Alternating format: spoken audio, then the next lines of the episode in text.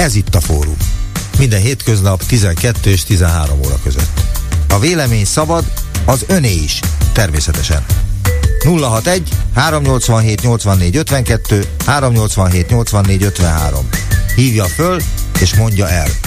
Ez itt a fórum. És benne Najman Gábor várja a hívásaikat a következő témákra. Jó napot kívánok! A magyarok jobban félnek egy meleg, mint egy muszlim vagy cigány munkatárstól.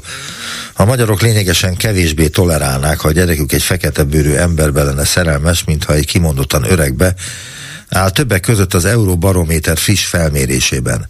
Munkatársként viszont jobban félnek a magyarok egy esetleges meleg kollégától, mint egy muszlimtól vagy egy cigánytól.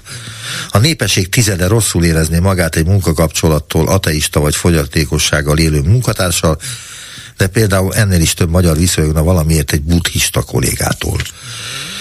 Ehhez kapcsolódó hír, alig ha találhatnánk kölyökképű miniszterelnököt az Európai Unióban, mint Gabriel Attal, miután Emmanuel Macron kedden kinevezte, Attal 34 évesen Franciaország legfiatalabb miniszterelnöke, és a kormány első nyíltan meleg vezetője is lett. Felemelkedése a politikai ranglétrán megállíthatatlan és olyan gyors, mint az általa szolgált emberé Macroné. Aztán fél órát veszekedett az utassal egy pécsi buszsofőr egy roller miatt. Nem engedtek felszállni egy férfit egy helyi járatú buszra Pécsen, mert elektromos rollerjét is magával vitte volna. A férfi nem akarta elfogadni a sofőr érveit, ezért majdnem fél órán át vitatkoztak. Ez idő alatt az utasoknak várakozniuk kellett, írja az atv.hu. Aztán semmilyen Zsolt miniszterelnök helyettes benyújtotta a házelnöknek a kormány 2024-es tavaszi parlamenti ülésszakra szóló jogalkotási programját. Ebben 18 törvényjavaslat módosítás szerepel, de nincs benne a svéd NATO csatlakozás záró szavazása. Évvégi nemzetközi sajtótájékoztatóján Orbán Viktor miniszterelnök azt mondta, a magyar parlamentnek nincs gusztusa a döntéshez. Rendőrök négy kezese hozta eddig a legnagyobb ismertséget a Budapest Piano köztéri zongoráinak. Két egyenruhás rendőr rangjelzésük szerint egy százados és egy főhadnagy besétált a keleti pályaudvarra, egyikük leült a váróteremben álló pianinóhoz, virtuóhoz játékba kezdett, mire a másik melléhajóval beszállt a négykezesbe.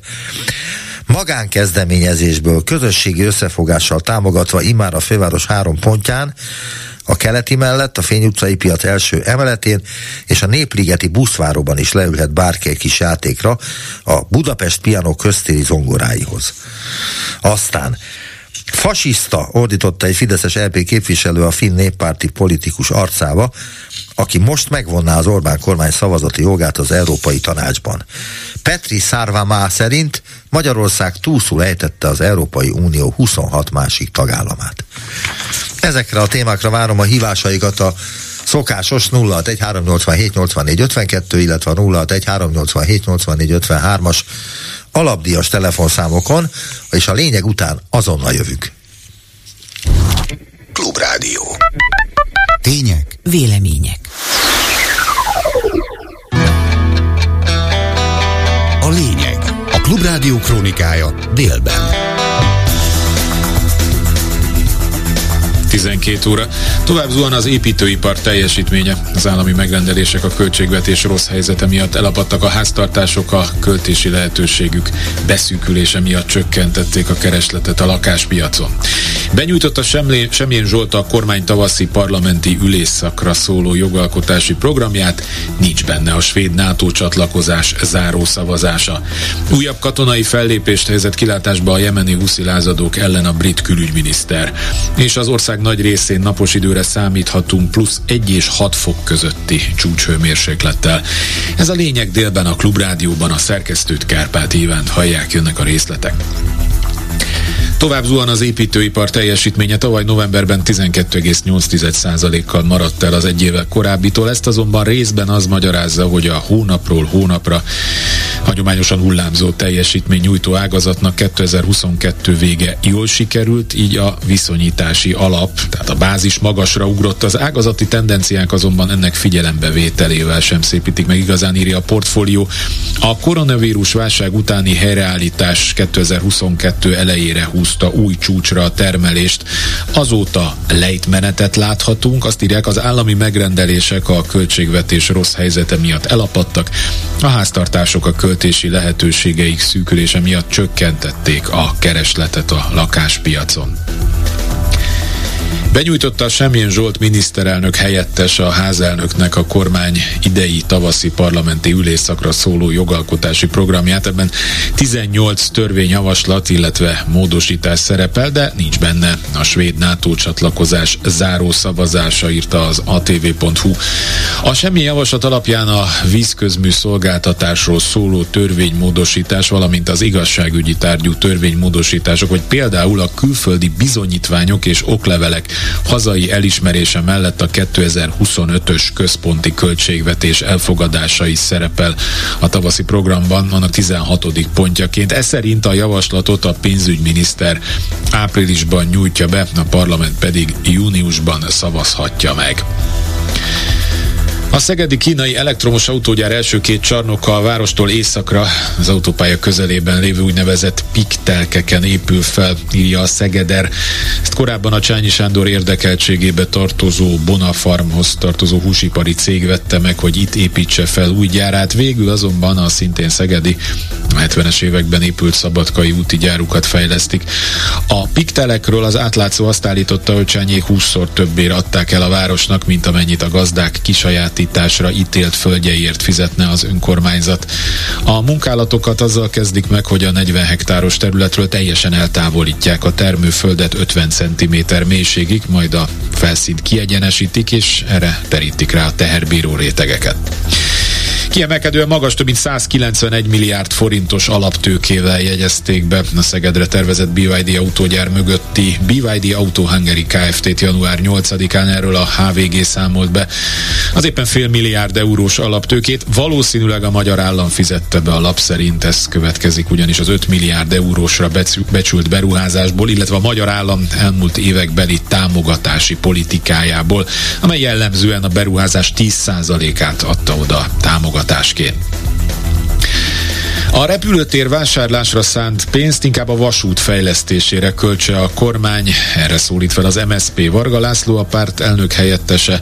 Arról beszélt mai online sajtótájékoztatóján, hogy a sajtóhírek szerint a kormány több mint 1500 milliárd forintot költene a Budapest Airport kapcsán, eljött inkább a közösségi és a kötött pályás közlekedésre kéne költeni kötött pályás közlekedés mindenhol reneszánszát éri Európában. Átfogó fejlesztések indultak az elmúlt bő évtizedben. Magyarországon ezzel szemben az összeomlás szélére sodródott sajnos a vasúti közlekedés. Hatalmas probléma van a járműállományjal, rendkívül előregedett. Vannak olyan mozdonyok, amelyek több mint 60 évesek és még közlekednek, de hát maga a vasúti pálya is fejlesztésért kiállt. Átfogó fejlesztésre volna szükség. Az utazók tapasztalhatják, hogy nagyon sokat késnek a járatok. A beszerzések is elmaradtak, nagyon nagyon komoly beruházásokra volna szükség, leginkább környezetbarát, legfenntarthatóbb közlekedési módról beszélünk. A kormány ezzel szemben sajtóhírek szerint ugye reptér vásárlásra készül. Mi határozottan azt mondjuk, hogy nem reptér vásárlása, hanem vasút fejlesztése és a közösségi közlekedés fejlesztésére van szükség. Újabb katonai fellépést helyezett kilátásba a jemeni húszi lázadók ellen a brit külügyminiszter. David Cameron a Sunday Telegraph című konzervatív brit labban megjelent írásában úgy fogalmaz, Nagy-Britannia mindig a hajózás védelmére kell, és a jövőben is készen áll arra, hogy a szavakat cselekvéssel támassza alá. Várhatóan az amerikai és brit koalíció újabb támadása sem fogja megállítani a huszi lázadókat, akiknek célja a jemeni helyzet számukra kedvező eredményű rendezése. Erről beszélt a reggeli gyorsban Csicsman László közel-kelet szakértő, a Corvinus Egyetem tanára.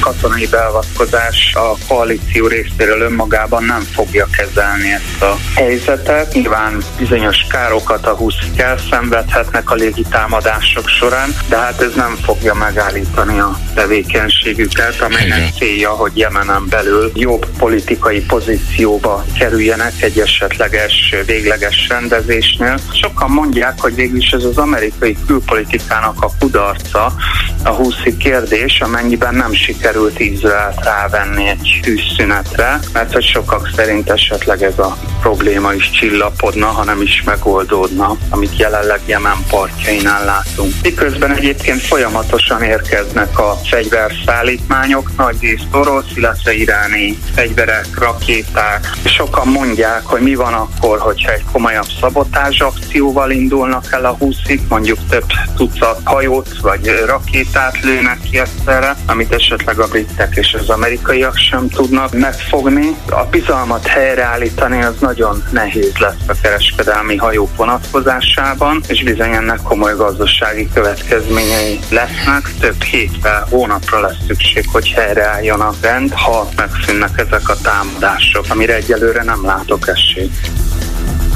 A kőolaj exportnak köszönhetően Oroszország továbbra is finanszírozni tudja az Ukrajna ellen indított háborúját. Erről beszélt Esbíró Zoltán történész a Klubrádióban. A szakértő szerint az orosz gazdaság a hadiiparnak, illetve annak köszönhetően tud növekedni, hogy ki kell építeniük egy teljesen új közlekedési és szállítási infrastruktúrát Kína felé, de a földgáz egy részét már nem tudják kinek eladni, és az életszínvonal sem növekszik, igaz, nem is csökken radikálisan. Esbíró úgy véli, hogy az ukránok egy része akkor is folytatni akarná a honvédő háborút, ha elmaradnak a nyugati támogatások. Európa viszont így nagy veszélybe kerülne.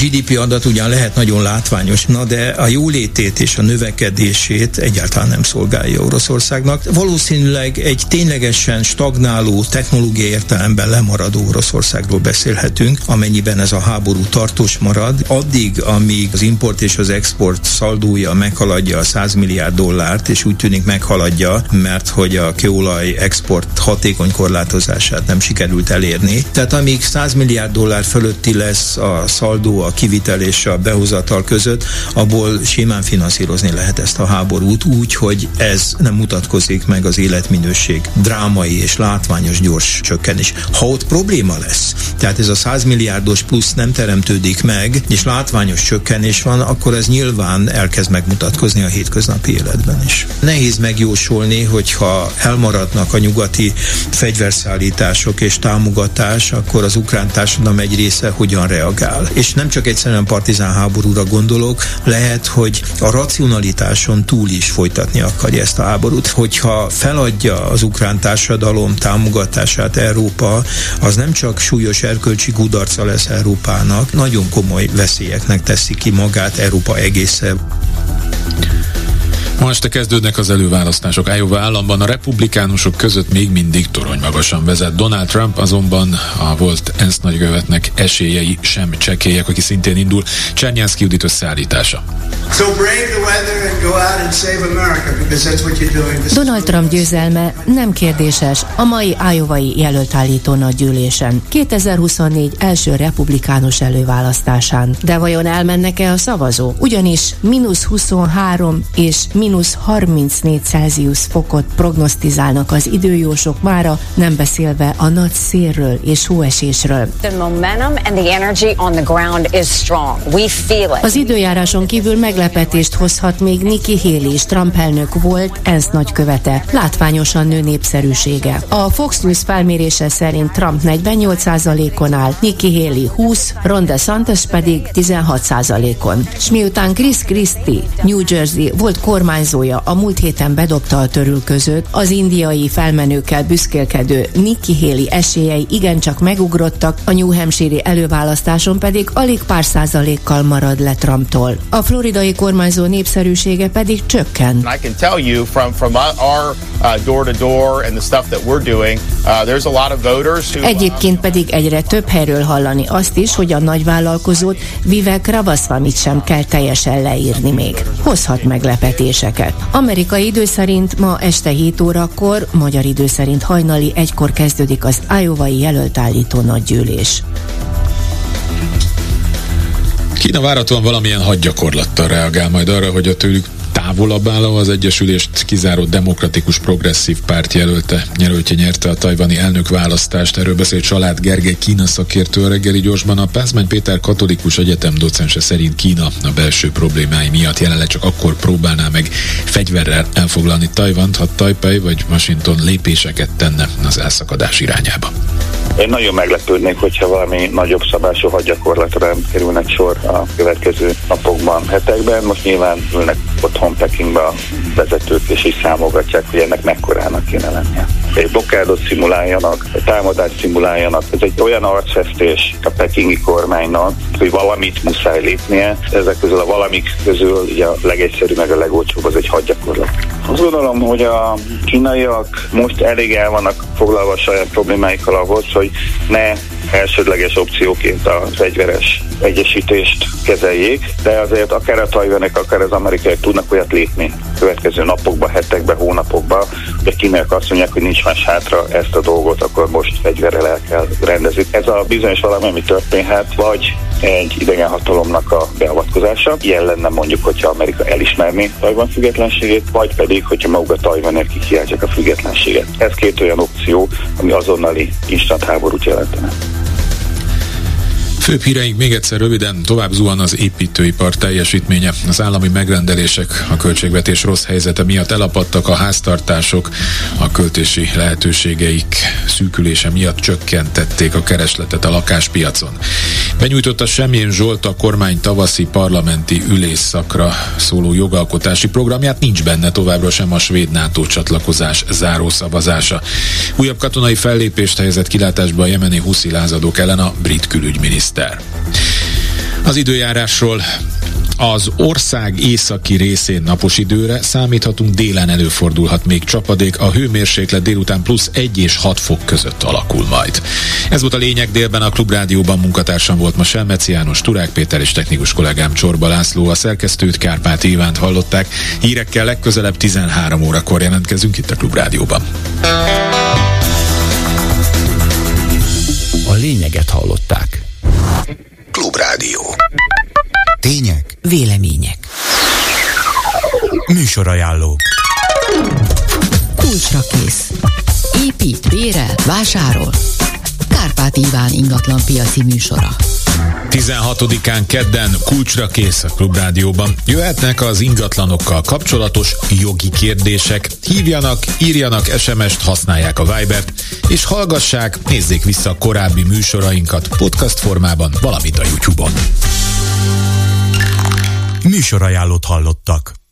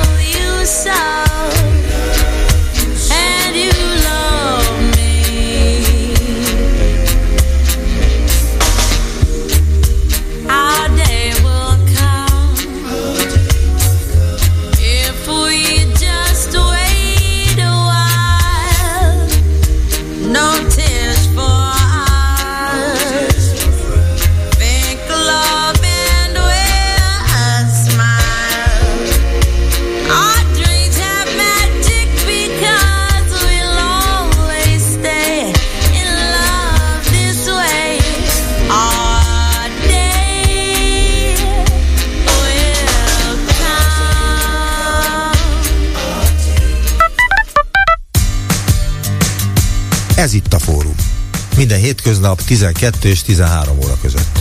A vélemény szabad, az öné is, természetesen. 061 387 84 52 387 84 53. Hívja föl és mondja el. Ez itt a fórum. És benne továbbra is Najma Gábor várja a hívásaikat a következő témákra. Jó napot kívánok! A magyarok jobban félnek egy meleg, mint egy muszlim vagy cigány munkatárstól. A magyarok lényegesen kevésbé tolerálnák, ha a gyerekük egy fekete bőrű emberbe lenne szerelmes, mintha egy kimondottan öregbe áll többek között az Euróbarométer FIS felmérésében. Munkatársként viszont jobban félnek a magyarok egy esetleges meleg kollégától, mint egy muszlimtól vagy egy cigánytól. Aztán Fél órát veszekedett az utassal egy pécsi főre egy roller miatt. Nem engedtek felszállni egy férfit egy helyi járatú buszra, mert Pécset, mert elektromos rollerjét is magával vitte volna. A férfi nem akarta elfogadni a sofőr érveit, ezért majdnem fél órán át vitatkoztak, ez idő alatt az utasoknak várakozniuk kellett, írja az atv.hu. Aztán Semmilyen Zsolt miniszterelnök helyettes benyújtotta a házelnöknek a kormány 2024-es tavaszi parlamenti ülésszakra szóló jogalkotási programját. Ebben 18 törvényjavaslat módosítás szerepel, de nincs benne a svéd NATO csatlakozás záró szavazása. Egyébként évvégi nemzetközi sajtótájékoztatóján Orbán Viktor miniszterelnök azt mondta, a magyar parlamentnek nincs gusztusa a döntéshez. Aztán rendőrök négy kezese hozta eddig a legnagyobb ismertséget a Budapest Piano köztéri zongoráinak. Két egyenruhás rendőr, rangjelzésük szerint egy százados és egy főhadnagy besétált a keleti pályaudvarra, egyikük leült a váróteremben álló pianinóhoz, virtuóz játékba kezdett, mire a másik mellé hajolva beszállt a négykezesbe. Ez a Budapest Piano és a magyar rendőrség egyik legnézettebb videója a december 18-a óta 2,2 millió megtekintéssel. Ámuldozó cikkek tucatjai születtek arról, hol rejtegette a rendőrség eddig a tehetségeket, mennyire volt spontán az akció, egyáltalán hogy került a keletibe a zongora. Eláruljuk magánkezdeményezésből, közösségi összefogással támogatva immár a főváros három pontján a keleti mellett, aztán a Fény utcai piac első emeletén, és a Népligeti buszváróban is leülhet bárki egy kis játékra a Budapest Piano köztéri zongoráihoz. Fasiszta ordította egy fideszes képviselő a finn néppárti politikus arcába, aki most megvonná az Orbán kormány szavazati jogát az Európai Tanácsban. Petri Szárvamá szerint Magyarország túlszul az Európai Unió 26 másik tagállamát. Azóta kiderült, hogy Petri Szárvamának igaza lett, a Fidesz 2024-ben ki is lépett, mielőtt kidobták volna. Az anekdotázás apropója az volt, hogy, mint a lap is beszámolt róla, a finn politikus aláírásgyűjtésbe kezdett annak érdekében, hogy az uniós kormányok vonják meg a szavazati jogot Magyarországtól a döntéshozó Európai Tanácsban.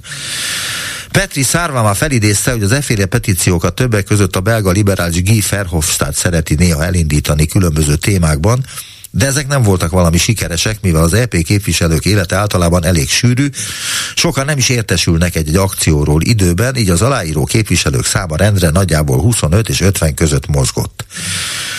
Mint a népszava pénteki első számában megírta, a mostani aláírás gyűjtést azonban végül jóval többen, 120-an szignózták, ami azt jelenti, hogy összegyűlt a szükséges számú aláírást, innentől pedig az EP képviselőn és a házelnökön múlik, hogy mikorra születhet döntés róla. Az Európai Parlament elnökével Roberta Metzolával kedden fog találkozni a témában, abban reménykedik, hogy a nyomásgyakorlás el fog érni egy pontot, ami érdemi változást indít be. Telefonszámaik változatlanul 061 84 52 061 84 53. Alapdia számok ezek, és egészen egy óráig hívhatnak minket. Háló, háló! Üdvözlöm, szerkesztő úr!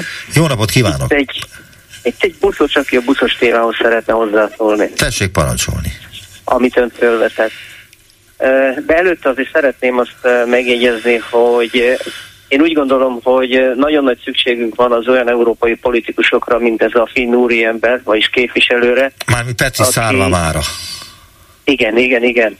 Mert én úgy gondolom, hogy ezt a rendszert, ami most már kialakult itt több mint 12 éve, sajnos önerőből itthon nem tudjuk leváltani. Tehát nagyon nagy szüksége van szerintem a magyar, demokratikus magyar társadalomnak, az európai szövetségesek, az Európa segítségére, mert ugye az, hogy egy ilyen autoriter rendszert onnan pénzelnek folyamatosan, az, az, az, az fönt fog maradni. Mit annak idején ugye a Kádár rendszert is ugye nyugati, ők, nyugati kölcsönökből finanszírozták, és abból volt egy kicsit jobb lét, utána meg lettük akár. Hát én úgy gondolom, hogy hogy nagyon fontos, hogy Európa figyeljen, segítsen ránk, és sajnos az a segítség az abból állna, hogyha nem kapna ez a kormány ilyen pénzeket, mert ez csak tovább odázza ennek a kormánynak a működését.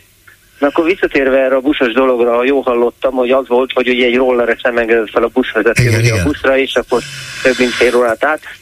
Hát ugye ez egy nagyon kétes dolog, és nagyon kétélű dolog, amit csinált a buszvezető, mert lehet, hogy én úgy gondolom jogszabályilag, vagy ugye a vállalat által előtt jogszabályoknak megfelel, és, és ugye nem lehet az, hogy ugye olyan tárgyakat vigyenek fel a buszra. Nem tudom ott a helyi közlekedésnek, vagy a helyi közlekedésnek mik a feltételei, hogy milyen tárgyakat, milyen méretű ö, dolgokat lehet fölvinni ugye a, a, a, a gépen, a buszra. Hát például babakocsit, ugye, ilyen tili-tolit, amivel idősebbek szoktak, szokták magukat segíteni a járásban, ilyeneket fel lehet vinni a buszra. Legalábbis eddig én úgy tudtam.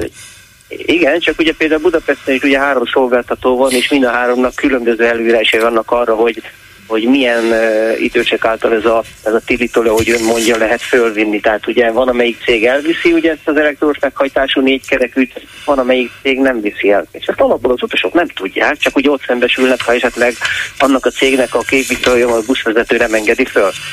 De úgy gondolom, hogy... De ön egy buszos, azt mondta, hogy ön egy buszos Budapesten? Igen, igen. Mi igen. A, a Budapesten a, a, az elfogadott a elektromos rollerekkel kapcsolatban? Föl lehet vinni a buszra az elektromos rollereket? Kimondottan úgy van meghatározni, hogy rollerokat föl lehet vinni, tehát sajnos el kell viselni, föl kell hozni, igen.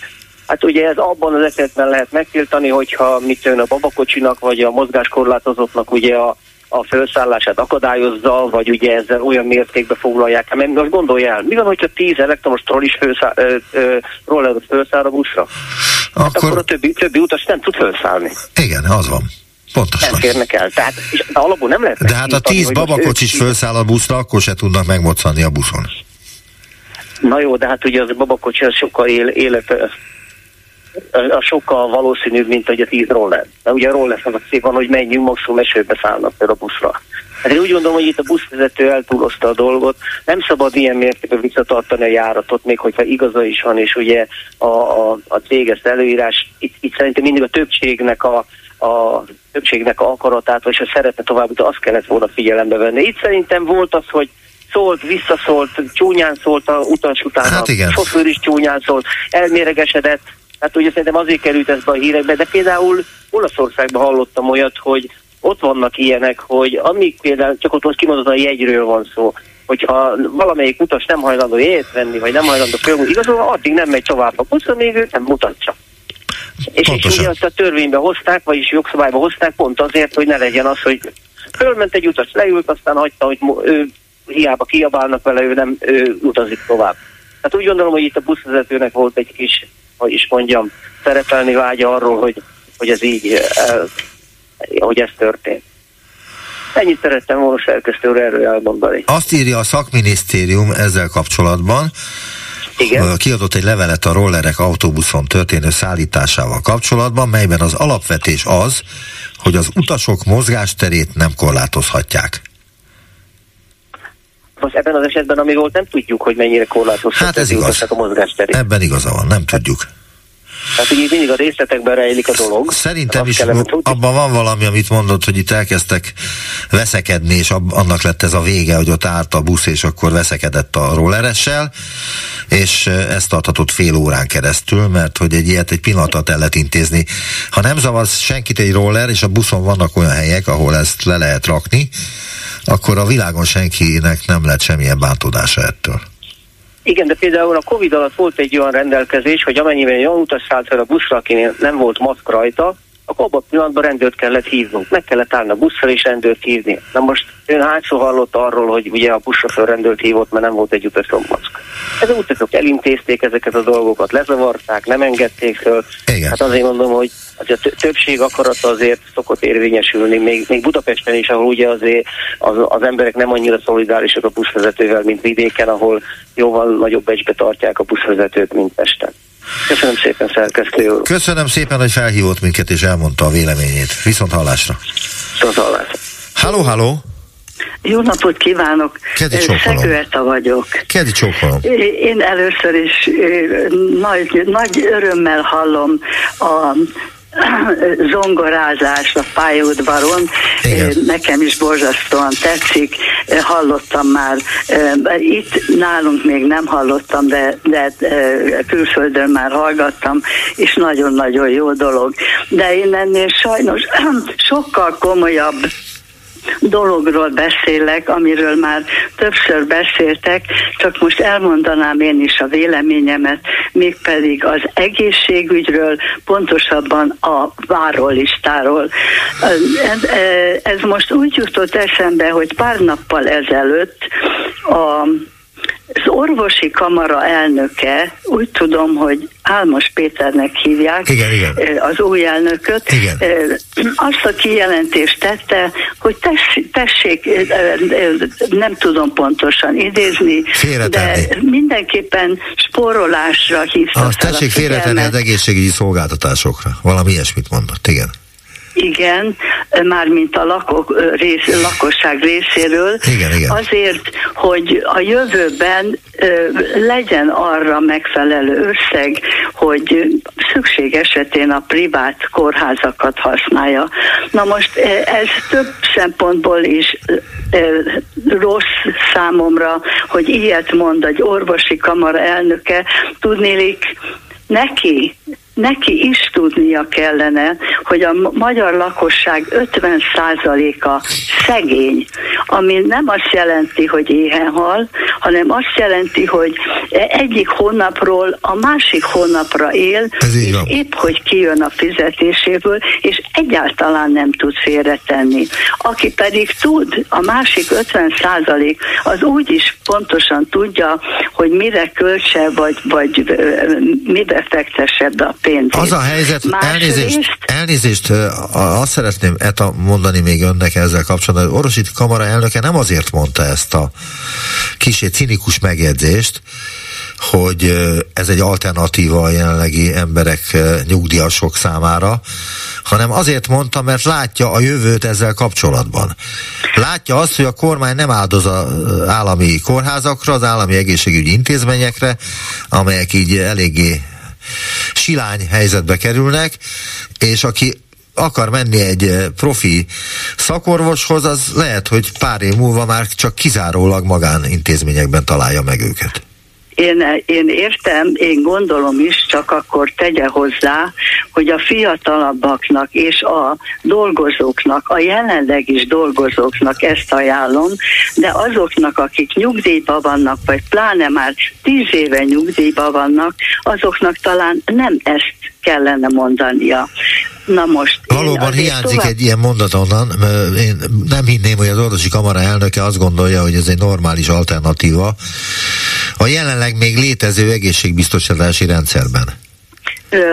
Épp ezért én ajánlok valamit nem az orvosi kamara elnökének, hanem, hanem a, elsősorban ajánlanám Komáromi Zoltánnak, aki az árnyék kormánynak az egészségügyi minisztere, de neki meg is írtam, de most egész röviden el is mondom, hogy miről. Én mit ajánlanék ebben a helyzetben azoknak, akik nagyon rossz helyzetbe kerültek, várólistán vannak, és pénzük viszont nincs.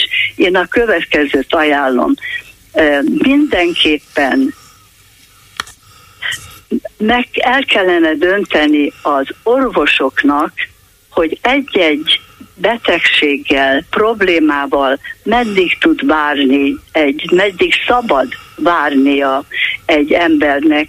Mondjuk én nem tudom, tehát nem az én véleményem érdekes, mondjuk egy térműtét vagy csípőműtét három hónap, aki viszont, hát akit viszont három hónap alatt nem tudnak ellátni, nem tudnak megműteni, azt mindenképpen át kellene irányítani a privát ö, ö, kórházba, orvosi rendelőkbe, mégpedig úgy, hogy azt az összeget, amennyibe kerül a teljes ellátása, a műtétet is beleértve, aznak mondjuk a 90%-át az állam fizeti ki.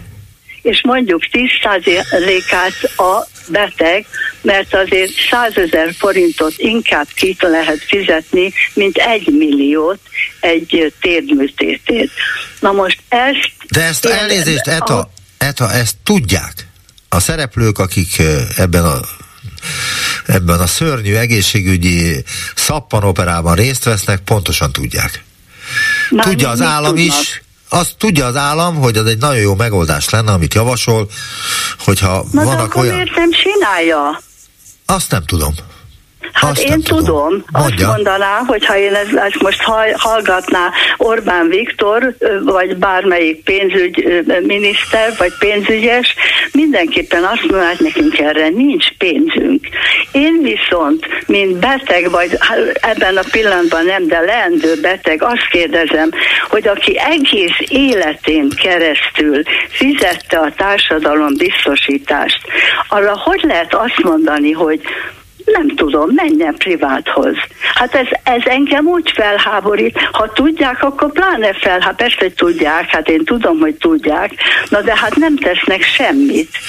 Nem hát tudom, hogy az orvosi az kamarának válasz... milyen lehetősége van arra, hogy ebbe beszálljon. Szerintem folynak tárgyalások a különböző magánintézmények és a kormány között, de mivel, hogy azt figyeltük meg az elmúlt 13 évben, hogy az szokott megvalósulni, amivel Orbán Viktor is jól jár, pontosabban a baráti köre, meg a családja, ezért nem tudjuk, hogy az egészségügyi szférában mennyi úgy, úgymond nerpénz van. Ha majd elég nerpénz lesz ahhoz, hogy őket ez gazdagítsa, akkor szerződést fognak kötni, és na, na, ez a történet meg fog valósulni, amit tetszik hát mondani. Én értem, amit ön mond, és ezt tulajdonképpen én tudom is, Na de hát engem ez felháborít, és gondolom mindenki. Igen, engem is hát felháborít. hol van az a pénz, amit befizettek, vagy befizettem én is, és más is. Az életünk 30-40, vagy még több évek során Hát ha az hol van, hova lett? Hát akkor tessék elszámolni. El, el, hát e, szóval én azt nem, és ezt még hadd tegyem hozzá, hogy ezt nem nekem kellene mondani, Hát ott van, pont Komáromi Zoltán az árnyék kormány minisztere. Hát akkor ő legyen olyan kemény és hangos, nem hallottam tudnilik, hallgatom őt, amikor csak lehetséges önöknél vagy az ATV-n, nem hallottam, hogy ez bárki nem, mondd ő ilyeneket is. Volna, mondd ő ilyeneket is. Volna. Az a helyzet, hogy a Komáromi Zoltán is szokott ha erről van szó, akkor ezt elmondja, hogy mi itt a helyzet. Ő is pontosan látja ezt a helyzetet, de az ő befolyása az nagyon hasonló az ön befolyásához. Hát ezt én tudom, na de hát akkor mit csinál az árnyék kormány? Ha el sem mondja, és a befolyása egyelő a nullával. Én ezt nem tudom mondani, hát, hogy el sem mondja, mert lehet, hogy elmondta, csak éppen ezt, most nem ugrik be. A... Biztos, hogy nem mondta el, ez egészen biztos, de hogy említettem már egyszer vagy kétszer, én ezt megírtam neki, azt, hogy válasz sem jött, az most már. De, de, de, de azt nem érzem, és azt nem hallom, mondjuk ezt más témában is elmondhatnám, sajnos gyakorlatilag majdnem minden témában, abban, hogy nem lehet utazni, vagy a gyerekeink hogy tanulhatnak, hogy hol van a pénz. Hát ezt nem nekem kellene megkérdezni, hát ezt meg kellene a pártok vezetőit kérdezni, és nem egymással foglalkozni. Az a helyzet, hogy ezt a kérdést fel lehet tenni egy sor helyzet, egy sor Erről. Igen, igen. dologban, nem csak az egészségügyben, hanem minden Persze, oktatástól kezdve minden, hogy hol a hát, pénz. Orbán Viktorék jó mély zsebbet, találtak jó mély zsebeket, és ott van. Ott van. Na de hát ugye, ugye kedves Gábor nem megmagyarázni akarja nekem a helyzetet. Nem. Hanem, és hát én, én csak elmondom, hogy ez nem hallom, nem hallom a tiltakozást. Engem nagyon felháborít az, ha valakinek egy évet kell várni egy csípőműtétre. Hát az fáj.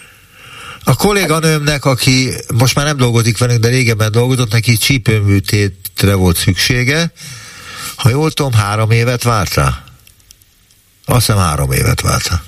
Igen. Na de hát én azért azt várom, hogy ne ez legyen a válasz. Igen, de én nem tudok mást válaszolni, csak az igazat. Jó, hát, én csak az igazat hát tudom nem, nem, nem tudom kinek elmondani. Hát ez a műsor, ez azért van, ugye, hogy aki, a, a, aki valami problémát lát, mondja el. de hát mondani. én tudom, hogy persze, hát nem, a rádió megteszi, amit meg tud tenni, de de én elmondtam, mert ez meg bennem van. Azt akarom mondani, Eta, hogy teljesen igaza van az én életemben sem, és azt gondolom az önében sem fog ez a helyzet rendeződni. De én remélem. Hát remél, reménykedni lehet. Talán én, én idősebb vagyok, mert pontosan tudom, hogy idősebb vagyok, azért remélem, hogy két év múlva Persze azzal egyáltalán nem lesz olyan derűs az életünk, mert pokolian nehéz helyzetben van az ország, és gyakorlatilag minden az égvilágon le van züllesztve. De hát nem feltétlenül fontos ám Vodafont vásárolni Meg és reptérre költeni. De hát ezt, ezt nem akarom már de itt én idéznék az egyik mai témából, aminek a, az a neve, vagy az volt a fő címe, hogy Petri Szárvámá, szerint Magyarország túlszul ejtette az Európai Unió 26 másik tagállamát. Ezt át lehetne úgy is fogalmazni, hogy Orbán Viktor túlszul ejtette Magyarország lakosságát. Hát ez így, így van. Köszönöm, hogy hívott minket, kedegy csókolom, és remélem, Köszönöm, hogy, hogy, hogy még az életünkben jót, akkor ez megváltozzon. Viszont hallásra. Viszont hallásra. Halló, halló! Jó napot kívánok, Molnár István vagyok München mellől. Jó napot kívánok István! Négy pontot, négy pontot írtam, jegyeztem Tessék magamnak. Parancsolni. Ebből egy nagyon érdekeset szeretnék, mint sztori, vagy átélt dolog elmondani. Ha van idő a másik háromra, akkor oké, okay, ha nincs, akkor... Azt kérték a hallgatók, hogy egy ilyen öt percben, öt percben szabjam meg a hallgat, hogyha vannak sokan a hallgatóknak Helyes. a hozzászólását, vegyük úgy, hogy az öt perc elkezdődött. Oké, okay, én nézem közben az órát. Tehát én tudom, hogy ön tudja, azaz emlékszik, december elején mondta a gazdaságügyi miniszter, hogy nem soká jönnek Németországból a menekültek, a gazdasági és a politikai menekültek. Igen. Hát én borzasztóan fölháborodtam rajta, el is döntöttem, hogy ha legközelebb megyek Magyarországra, akkor én ennek utána járok. És Mármint, hogy a német, várjuk, a német állampolgárságú menekültekről van szó itt. Így van, hát én az vagyok, és az útlevelemmel bementem az Orbán ablakhoz. És? és és elmondtam, hogy mit hallottam, a miniszter mit mondott én, és, és most egy politikai menedékjogot szeretnék kérni, de ha nekem jobban megéri, akkor gazdasági is lehet az. Hát a hölgy nagyon professzionális volt velem szemben, ha ön kíváncsi rá, hogy melyik városban volt ez, akkor a műsor végén hívjam fel és megmondom konkrétan, hogy hol, hol történt ez a dolog. Igen. Hát, ülök, a hölgy néz rám, egy nagyon picikét elkezdett mosolyogni, és uh, mondta, hogy igen, tudok róla, uh, de ilyen nincsen mondom, uram, vagy mi asszonyom, hogyha a miniszter ezt mondta, akkor ennek lenni kell. És én úgy gondoltam, úgy számoltam ki, hogy mivel a menekültek mindig jobb helyre menekülnek, én is jobb helyre akarok menekülni, és úgy szeretném, hogyha úgy 800 ezer forint körül lenne a, a, a juttatás, amit a magyar állam egy eh, német állampolgárnak adna, és jobb lenne otthon Magyarországon az élete, mint Németországban. Hát a mosoly az nem maradt le a szája széréről a hölgynek, és utána mondja, hogy jaj, de van itt egy megoldás, méghozzá a megoldás az, hogy van 27 pont, azaz város Magyarországon, ahol a hazaköltözködőket várják és tudják irányítani. Mondtam a hölgynek, hogy drága, én nem akarok csak úgy vakra hazaköltözni, én menekült akarok lenni. És a menekültnek ö, járnak juttatások. Így van. Pénz is, ö, meg lakás, meg ilyenek. Így van, így van. És mondja a hölgy nekem, kezébe veszi, nem, nem vette kezébe az útlevelemet, látta, a nevemet mondtam természetesen, rögtön utána is nézett, és azt mondja, hogy önnek van itt lakása.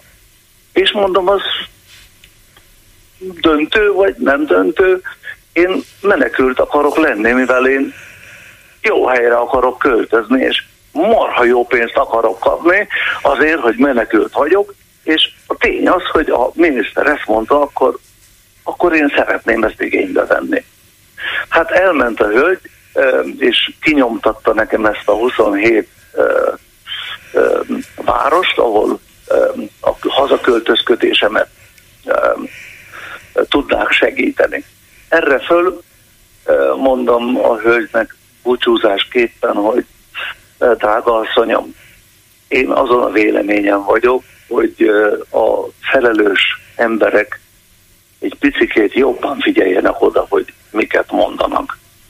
Én szerintem ő Fideszes volt, egy kukkot nem szólt azon kívül, hogy egy-két kérdést tett föl, semmi kritikával nem, nem jelzett semmiféle megszólalást a miniszter úrtól, és utána megköszöntem és eljöttem. Szerintem ilyen még nem fordult elő, hogy valaki egy ilyennek járjon utána, de nekem úgy éreztem, mondtam a baráti körömben is, hogy ezt meg fogom csinálni, a fideszesek azok István, úgy lestek rám, mintha István, egy őrült lennék. István, de gondolta, gondolta azt, ugye István gondolta azt, hogy ez így fog véget érni, és hogy ez egy vicc. Ugye? Hát az ebben tisztában volt.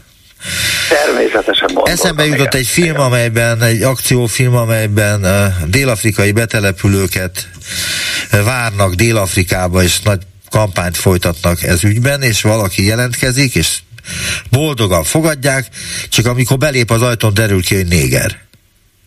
Aha. És akkor elkezdenek csuklani, hogy hát, hát nem erről van szó. Az ön esetében is, ha ön magyar, tehát ön viccet akar csinálni ebből a rendszerből, csoda, hogy nem kergették el, vagy ki onnan. Tehát én nem magyar vagyok, én német állampolgár vagyok. Igen, de hát magyarnak is vallja magát, vagy nem? Hát abban a pillanatban nem vallott. Kollégám ideírja, hogy ez a halálos fegyver ebből kettőben volt, szerintem is azt hiszem, és uh, eléggé vicces a dolog, de sajnos uh, uh, sokkal durvább dolgok vannak itt, mint amilyen Dél-Afrikában volt, ha bár az egy apartheid rendszer volt, és eléggé furcsa dolgok is történtek ott a feketék jogaival kapcsolatban, itt meg az emberek jogaival kapcsolatban történnek fura dolgok. Uh-huh. Köszönöm, hogy hívott minket, már letelt az öt perc, viszont hallásra. Igen, vége az öt percnek. Köszönöm szépen, minden jót, viszont hallásra. Ciao. Halló, halló. Halló, Nőrbe Krisztina vagyok, Kopenhágából. Kezi csókolom, helyszán. Vagy nem tudom, mit kell Kopenhágában mondani. Halló, Észá, nem. Azt mondjuk, hogy hi, vagy azt mondjuk, hogy good day. Jó napot. Minden esetre nálunk most nagyon sok minden érdekes dolog történik, és tulajdonképpen az az érzésem, minden témához hozzá tudnék szólni, mert én is zongoráztam azon a zongorán a keleti pályaudvaron, szóval ez egy csodálatos kezdeményezés, Európa sok or- városában van ilyen. Nagyon sok európai városban van ilyen. Pályaudvarokon, éttermekben, Repülőtér, a repülőtéren, utcán is. És csatlakozni Igen. szoktak, ha ott vannak művészek, akkor beszállnak egy ilyen jam station-szerű dologba. Igen, természetesen. Tehát ez egy nagyon jó találkozóhely, de olyan embereknek is, akik korábban zene, zenészként voltak, én találkoztam a keleti pályadban egy ilyennel, aki aki már idős volt, és oda leült egy kicsit játszani.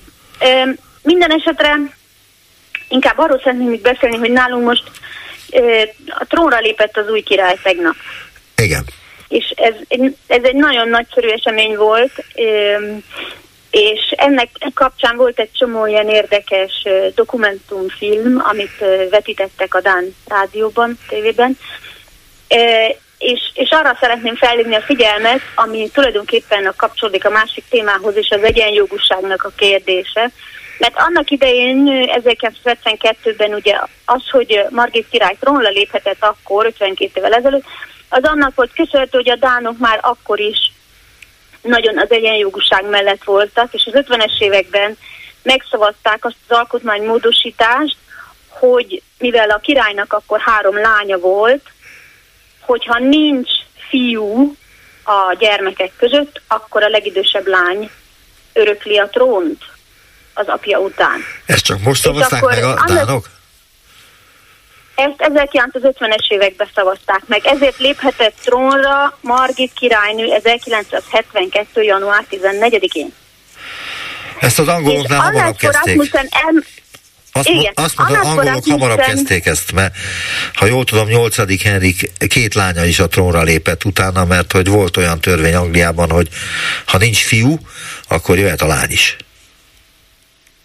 Igen. Anders Fogh Rasmussen, aki a NATO főtitkára volt, ő a 2000-es években ő volt a miniszterelnök Dániában, és beszámolt arról, mert itt miniszterelnökök beszéltek arról, hogy milyen is a királynő, meg milyen volt a királynő, stb. vel együtt dolgozni, és ő mondta azt, hogy, hogy ez a törvény mégsem volt már a 2000-es évek elején, nem volt eléggé, hogy mondjam, egyenjogúsító. Mert hogyha hogyha egy családban az első gyerek a lány, a második meg fiú, akkor a fiú fogja megkapni a trónt.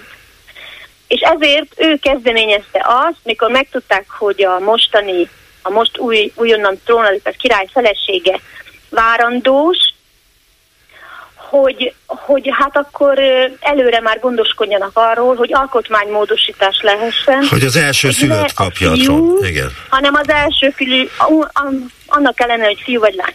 Igen. Nagyon érdekes volt, és ezt nagyon jó pofán elmesélt, mert azt tudnia kell a magyar hallgatónak, hogy Dániában a törvényeket is háromszor kell elfogadni.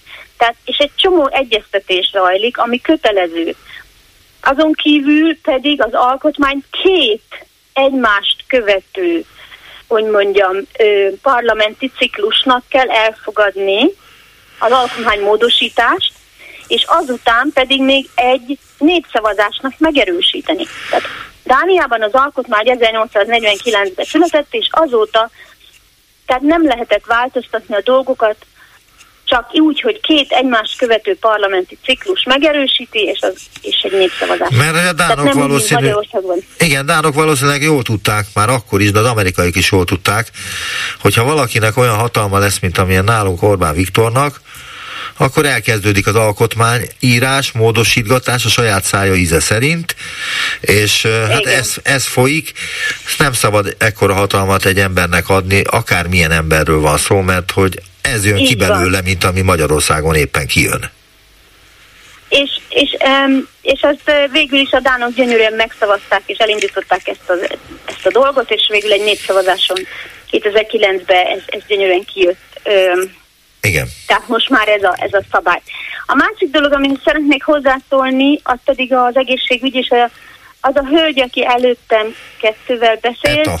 hát csodálatosan, tessék? Eta, Eta volt. Etának hívják azt a Eta, igen. Ezúton is szeretettel üdvözlöm.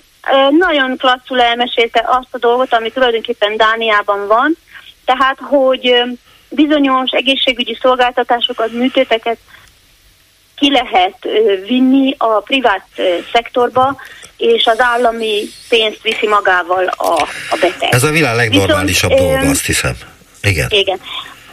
Igen, de ez nem úgy magától ment, tehát nálunk is a 2000-es évek elején különösen óriási nagy várólisták halmozódtak fel. Mint ahogy itt nálunk ezek volt, szerint Persze, tehát ez természetes, ezt nem lehet elkerülni, ehhez struktúra változásra van szükség.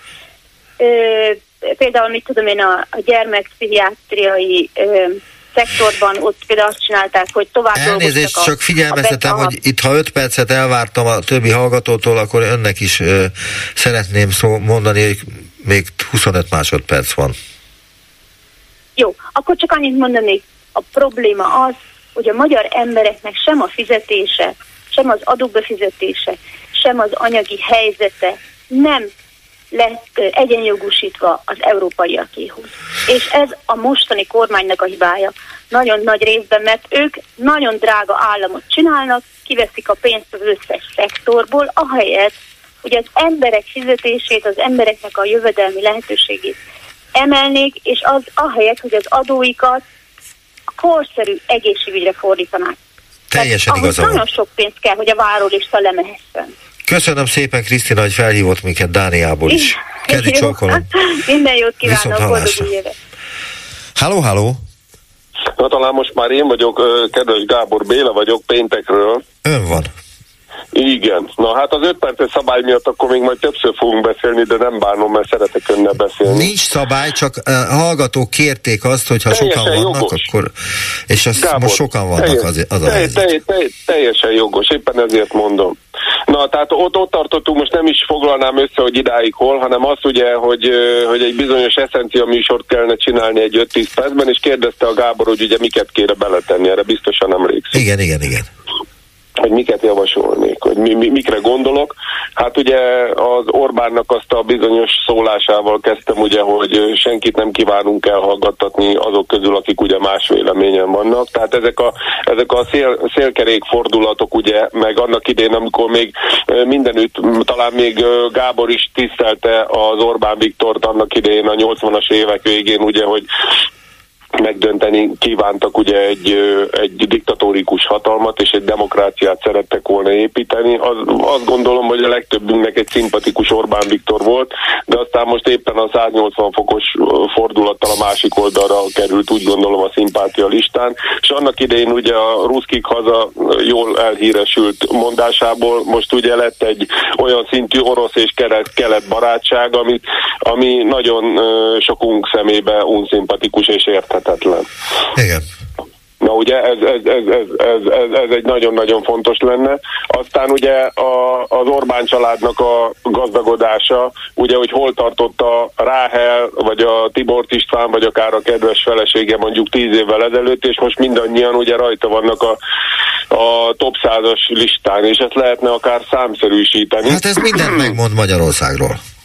Tessék? Mindent elmond Magyarországról, hogy kik a leggazdagabbak, és hogy az Orbán család azok milyen mértékben vagyonosodtak az elmúlt Így 13 évben. Tehát most azokat a gondolatokat mondom, amiket kért tőlem Gábor, hogy mikre gondolok, hogy egy miket kellene beletenni ebbe az 5-10 percbe, Igen. amit hogyha ö, valaki úgy érzi, hogy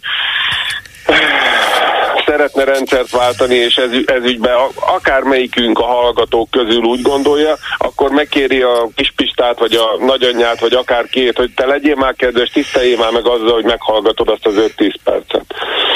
Aztán foly, folytatom a Mészáros Lőrincnek a gazdagodása, hogy hol volt ugye a Mészáros úr tíz évvel ezelőtt, és hogy, és hogy most uh, hol van. Ugye uh, most nagyon beszédes volt a Transparency Internationalnek a vizsgálata, hogy ugye kimutatták, hogy az egész Európai Unióba uh, példátlan a Mészáros Lőrincnek a, a te, tender elnyerési tendenciája, ugye, hogy szinte, szinte mondhatni, hogy a legtöbb közbeszerzési kiírást ő nyeri.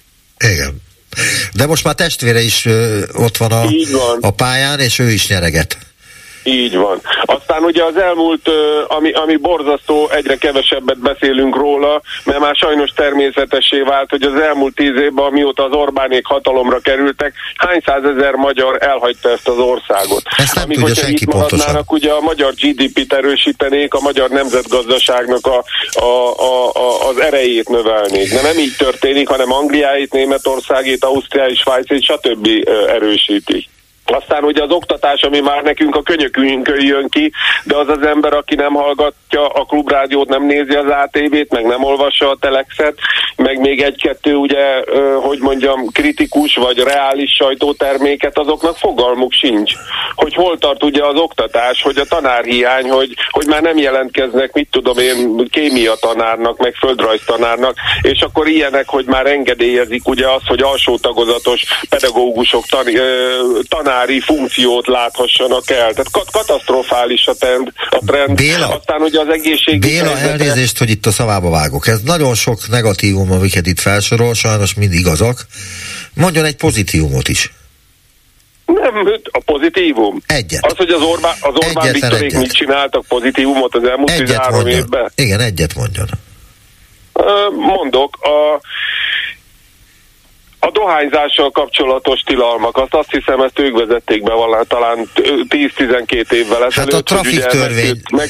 de abban milyen tilalmak vannak? Hát a dohány árusítással kapcsolatban vannak tilalmak. Nem, nem, nem, nem, nem arra gondolok, nem ar, az, az is borzasztó, ugye, hogy ezt is intézményesítették, meg központosították ugye a, az árusítást. Nem, nem, nem, hanem hogy megtiltották ugye a dohányzást vonatokon, köz, közterületeken, kimentek a szórakozó ez helyekről, a, ez stb. Nem, Ezért ez, nekem szimpatikus de volt. Ez nem neki illetve még egy, még, még, egy, még egy dolgot tudok mondani, ami szimpatikus, és, és, és ezt sajnos letagadják. Én tudom, mert vannak délen rokonaim, a, a kerítéshúzás. Most ez, nyilván most ezt úgy mondom, hogyha működne, hogyha ellátná százszázalékosan, vagy közel százszázalékosan a funkcióját, mert annak idején az ellenzéki pártok ugye prüszköltek, hogy minek ide kerítés, meg minek határ, nincs is migráns, és ez ugye egy bődületes nagy hazugság van, volt, mert sajnos rengeteg sok Világos, migráns akkor, van, rengeteg sok akkor mondott olyat, szeretnének Mondok olyat, de sajnos, az Európa, sajnos az, az időnk eltelt Béla, tehát eltelt az öt perc, és még van egy hallgató, akinek már nem marad öt perc Gábor, tulajdonképpen. Ha, ha megtisztel, innen folytatjuk, jó? Jó, Holnap is itt leszek. Ha hív, akkor ön is adásba kerül. Viszont hallásra. Meg, köszönöm szépen, minden jót, viszont hallásra. Halló, halló. Jó napot kívánok, szerkesztőről hallható vagyok? Igen, hallható. Mert épp a trollibuszon ülök a következő rég beszéltünk, Ságvári Endre vagyok, tudja. Igen, tudom. A következő, nagyon rövid lesz, szerintem nem, nem, nem, mivel nem akarok csúnyán beszélni, de nyugodt szívem mondhatom, hogy az egész uh, probléma körbe az összes létező politikusnak ott a felelősség. A rendszerváltás volt a nem nagyon lehet érteni, amit mond, de elment a hangja. Tehát az összes politikusnál elvesztettük a hangját. Igen, bocsánat, tehát az összes politikusnak ott van a felelőssége a rendszerváltás óta. Nekem volt alkalmam a rendszerváltás követően két biztosító megalapításánál is részt venni, és mind a két biztosító már az első perctől kezdve különböző orvoskongresszusokra, egyéb helyekre küldött minket, hogy az egészségbiztosítást és, és az új biztosítási formák, magánbiztosítási formákat népszerűsítjük, ami abban merült ki, hogy ott voltunk, és kész. És senki politikai vonalon nem foglalkozott ezzel, nem került igazándiból sehol napirendre, illetve egyszer volt, még azt hiszem a Molnár úr idejébe, és azóta, bocsánat, a nagy büdösselni. Úgyhogy kár most itt ö, nyavajogni, mindenkinek ott van a felelőssége, természetesen a mostani kormánynak is. Az a helyzet, hogy én a detára nem verhettem rá ezt az úgynevezett balhét, hogy az egészségügyben miért nem tett semmit, mert ő nem vett részt a döntéshozatalokban és az egyszerű állampolgárok se vesznek részt a döntéshozatalban. Ők is szeretnék, ha működne az egészségügy, de így nem működik, hogy kivonják a forrásokat, nem finanszírozzák, és a magánegészségügy meg virágzik, persze bizonyos szegmensekben, mert hogy ők traumatológiát, meg egyéb komoly egészségügyi problémát nem gyógyítanak. Itt ugye szó volt róla, hogy a nyugdíjasok is vegyék igénybe ezt a szolgáltatást. Na most tessék elképzelni, ugye, hogy egy normális, nem egy normális, egy átlagos csípő vagy térprotízis itt 3 millió forint. Na most az a nyugdíjas, akinek van 200 ezer forint nyugdíja, hogy hogy a bánatba tud? Sehogy. Sehogy. Sehogy. Úgyhogy eljutottunk ide, és mivel gondolom kevés az idő, mi egy ugyanilyen probléma halmaz az idős gondozás. Én ismerek olyan... Az még súlyosabb, mert az úgy van elhanyagolva, ahogy van.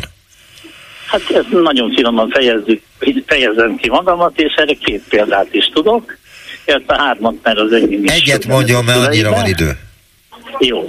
A másik az, hogy valaki a munkahelyét hagyta ott, és egy harmadik eset pedig, hát ez a legcsúnyább, valaki kénytelen volt az idős édesanyjának a ápolását úgy megoldani, finanszírozni, hogy hát e, most átment a kereskedelembe, magyarul a testét árulja. Tehát ide jutott a világ sajnos. Köszönöm Endre, hogy hívott minket, be kell fejezzük.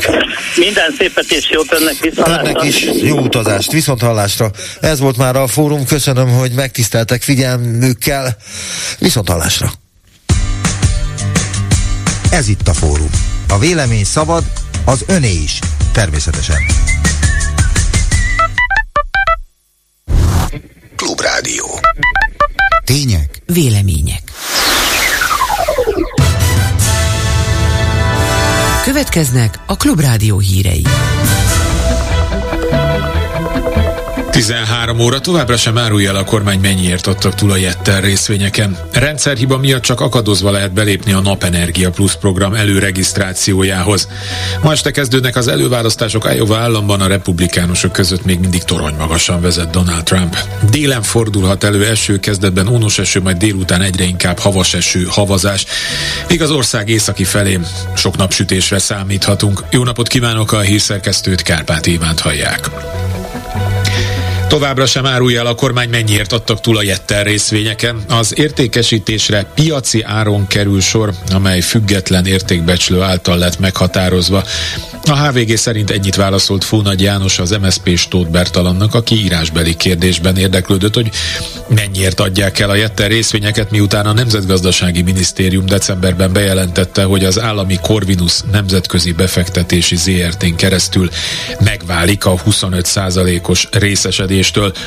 Az államtitkár válaszában megismételte az eladásra azért volt szükség, mert a bevételt az állam a budapesti repteret üzemeltető cég a Budapest Airport visszavásárlásához fogja felhasználni. Annyit lehet tudni, hogy 2023. januárjában a Vodafone Jetter részvénycsere idején 125,7 milliárdot ért a csomag. A reptér vásárlásra szánt pénzt inkább a vasút fejlesztésére költse a kormány, ezt szorgalmazza az MSP Varga László, a párt elnök helyettese online sajtótájékoztatóján arról beszélt, hogy a közösségi és a kötött pályás közlekedés átfogó fejlesztését kellene megvalósítani. Kötött pályás közlekedés mindenhol reneszánszát éri Európában. Átfogó fejlesztések indultak az elmúlt bő évtizedben. Magyarországon ezzel szemben az összeomlás szélére sodródott sajnos a vasúti közlekedés. Hatalmas probléma van a járműállományjal, rendkívül előregedett. Vannak olyan mozdonyok, amelyek több mint 60 évesek és még közlekednek, de hát maga a vasúti pálya is fejlesztésért kiállt. Átfogó fejlesztésre volna szükség. Az utazók tapasztalhatják, hogy nagyon sokat késnek a járatok. A beszerzések is elmaradtak, nagyon komoly beruházásokra volna szükség, leginkább környezetbarát, legfenntarthatóbb közlekedési módról beszélünk. A kormány ezzel szemben sajtóhírek szerint ugye reptér vásárlásra készül. Mi határozottan azt mondjuk, hogy nem reptér vásárlása, hanem vasút fejlesztése és a közösségi közlekedés fejlesztésére van szükség. Rendszerhiba miatt csak akadozva lehet belépni a Napenergia Plus program előregisztrációjához. Ismerték el a program honlapján közzétett tájékoztatásban. A honlapon elérhető tájékoztatásban arról is írnak, hogy az előregisztrációs kérelem benyújtása még nem jelenti a támogatás automatikus megítélését, annak sorrendiségét nem befolyásolja. A támogatásról később a támogatási kérelem benyújtása után döntenek, ehhez azonban szükség lenne az előregisztrációra, ami jelen állás szerint nem sikerül elvégezni. A mostani új programban legfeljebb 5 millió forintos visszanemtérítendő állami támogatásra pályázhatnak magánszemélyek, de ezt nem csak magára a napelemes energiatermelő rendszer lehet fordítani, hanem a megtermelt áramot tároló eszközökre is. Ma este kezdődnek az előválasztások Iowa államban a republikánusok között még mindig torony magasan vezet Donald Trump, azonban volt ENSZ nagykövetének esélyei sem csekélyek. Csernyászki Judit összeállítása. Donald Trump győzelme nem kérdéses a mai Iowai jelöltállító nagygyűlésen. 2024 első republikánus előválasztásán. De vajon elmennek-e a szavazók? Ugyanis mínusz 23 és mínusz 34 Celsius fokot prognosztizálnak az időjósok mára, nem beszélve a nagy szélről és hóesésről. Az időjáráson kívül meglepetést hozhat még Nikki Haley is Trump elnök volt, ENSZ nagykövete. Látványosan nő népszerűsége. A Fox News felmérése szerint Trump 48%-on áll, Nikki Haley 20, Ron DeSantis pedig 16%-on. S miután Chris Christie, New Jersey volt kormányzója a múlt héten bedobta a törül között, az indiai felmenőkkel büszkélkedő Nikki Haley esélyei igencsak megugrottak, a New Hampshire előválasztáson pedig alig pár százalékkal marad le Trumptól. A floridai kormányzó népszerűsége pedig csökken. I can tell you from from our door to door and the stuff that we're doing, there's a lot of voters who Egyébként pedig egyre több helyről hallani azt is, hogy a nagyvállalkozót Vivek Ramaswamit sem kell teljesen leírni még. Hozhat meglepetéseket. Amerikai időszerint szerint ma este 7 órakor, magyar idő szerint hajnali egykor kezdődik az Iowa-i jelöltállító nagygyűlés. Végül az időjárásról délen, délután egyre inkább havas eső havazás, még az északi ország részben napos idő várható, a szél északon lesz erős, a hőmérséklet 1 és plusz 6 fok között alakul majd. Hírekkel legközelebb 14 órakor jelentkezünk itt a Klubrádióban.